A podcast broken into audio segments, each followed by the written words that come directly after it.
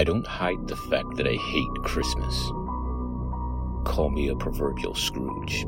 Insult me to no end, but every year I feel a greater dread than anyone who has ever hated the holiday season could ever claim. If you know me personally, you'd assume it's because of my younger brother's disappearance. And you'd be right for the most part. It happened one Christmas morning when, by all nights, the two of us should have been sitting by our tree, opening our presents and making childhood treasured memories. Instead, I was treated with a day of police frantically searching our house and neighborhood while questioning my distraught parents. They questioned me too, of course, but as a 10 year old boy, I didn't have much to say. I told him he had gone to bed, excited for what the day had in store for us. And that was the last I saw of him. He just never came down to open his gifts. And that's when my mother discovered his room was completely empty.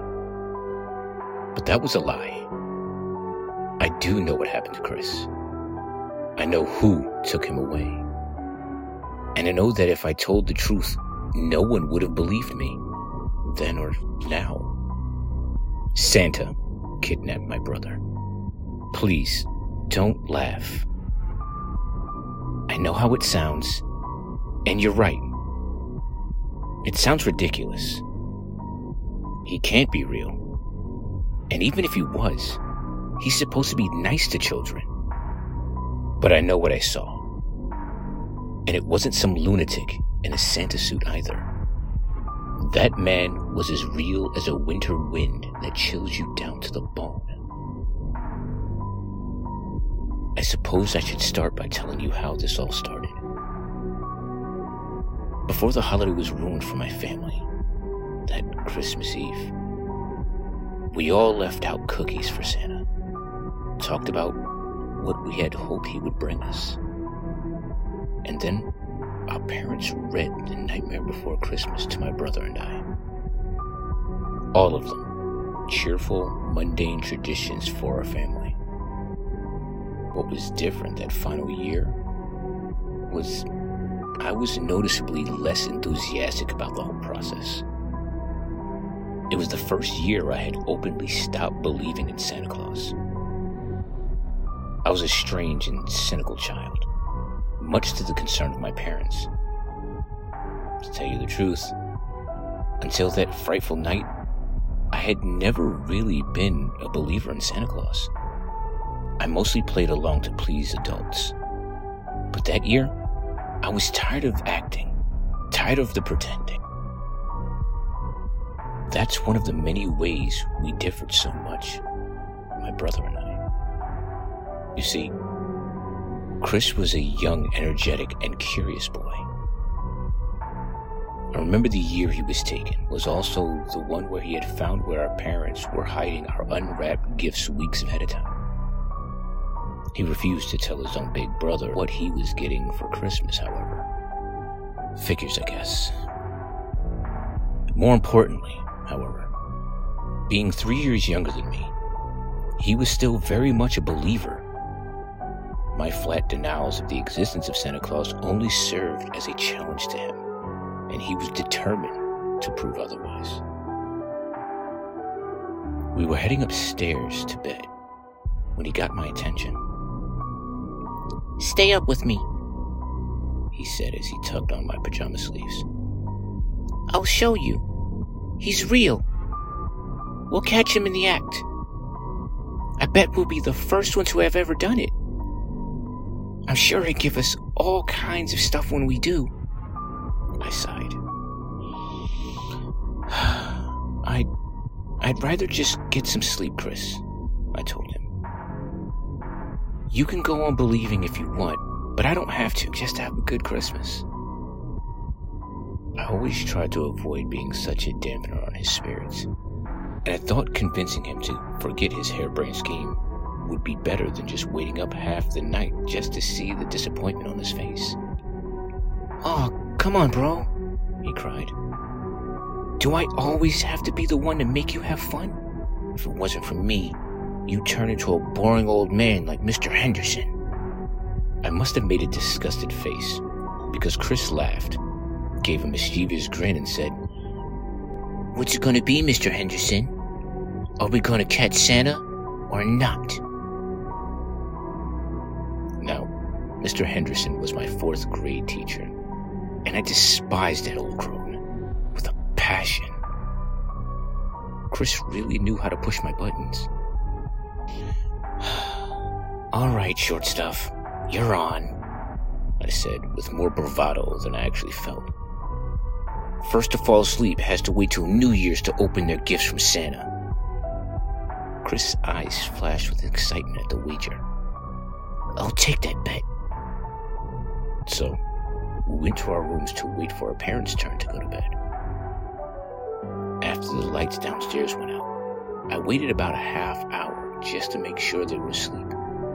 And I crept out of my bed, sneaked my way downstairs.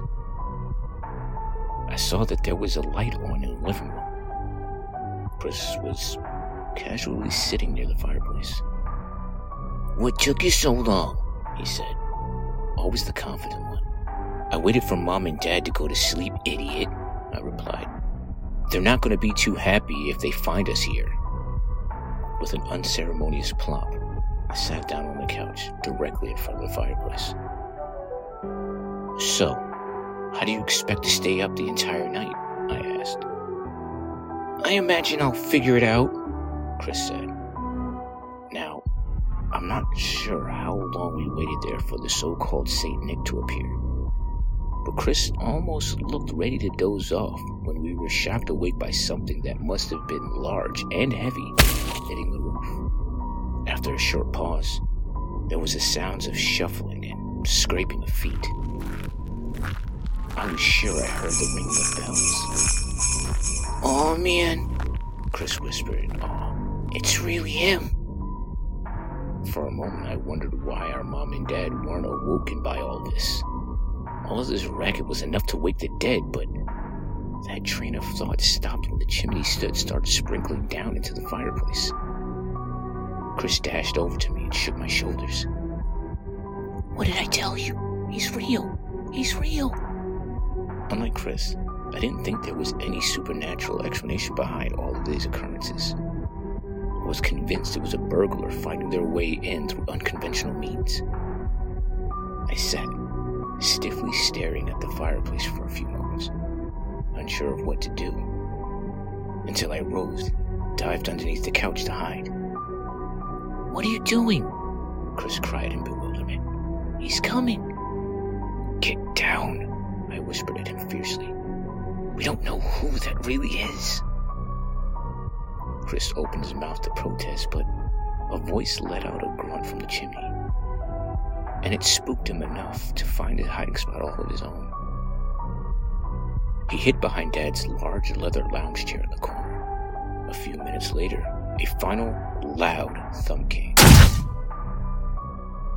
And the front of our fireplace was obscured by the rushing soot out into the air. I covered my mouth and nose, desperately trying to prevent myself from coughing. When it finally settled, the sight gave my cynical mind a serious shock.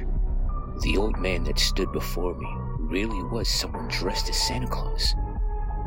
And he looked every inch the part. His body was the perfect size. He had the long white beard, and his outfit was a beautifully made red jacket and pants. His face contained soft, loving features of an old man enjoying the moment.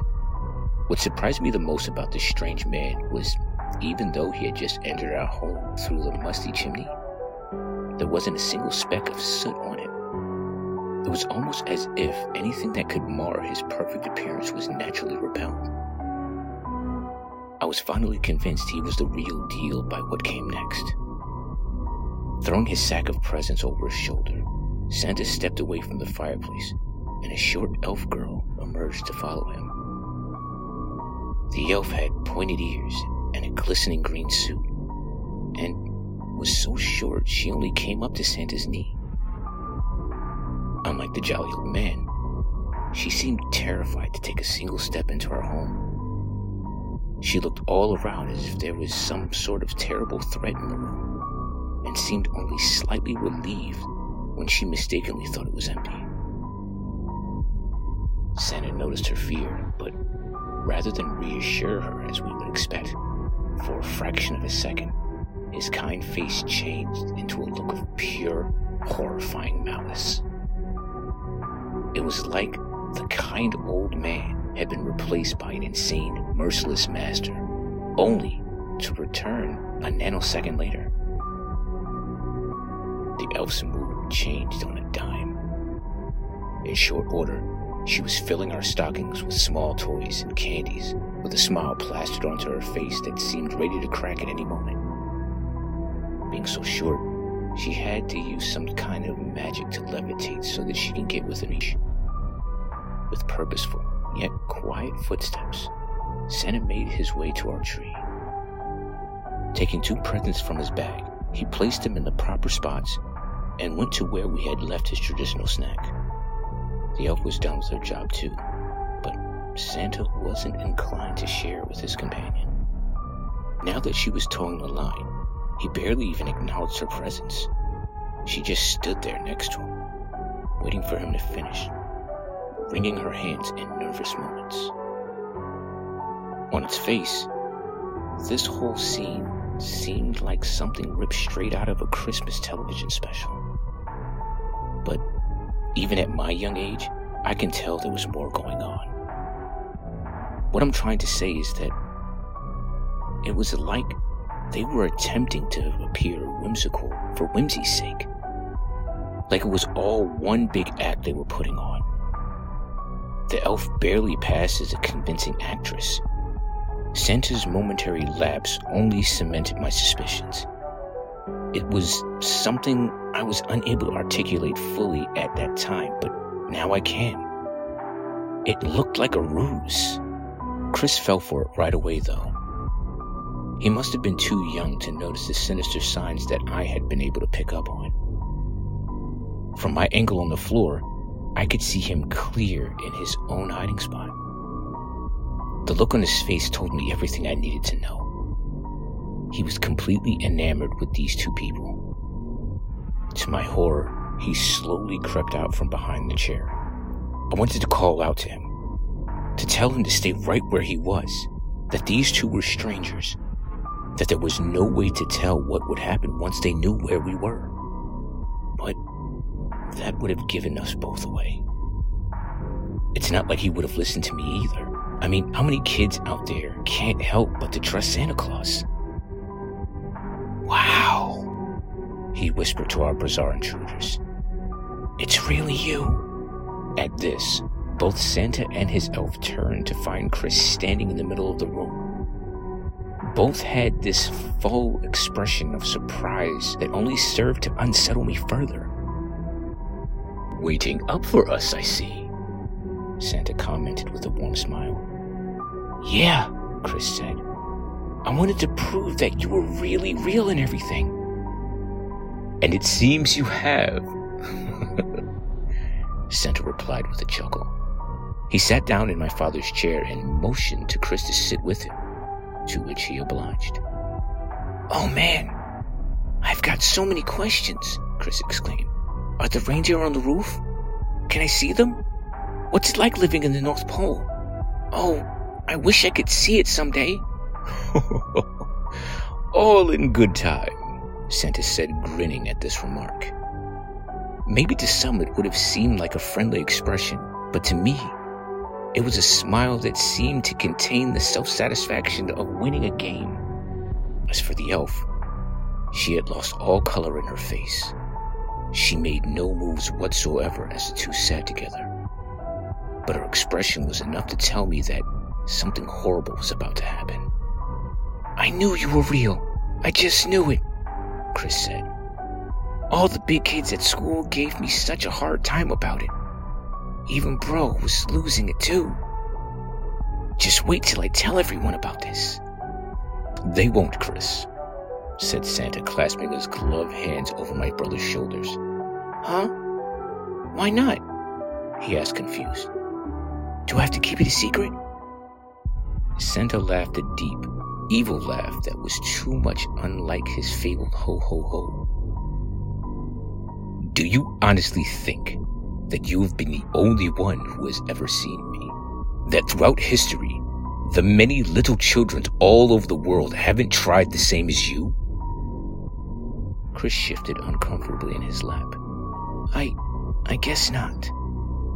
You see, Chris, Santa began, children are not to be trusted. They are ignorant, greedy, and selfish offspring of humans. A greedy and selfish race to begin with. Over the hundreds of years, I have been able to sustain myself on these human qualities.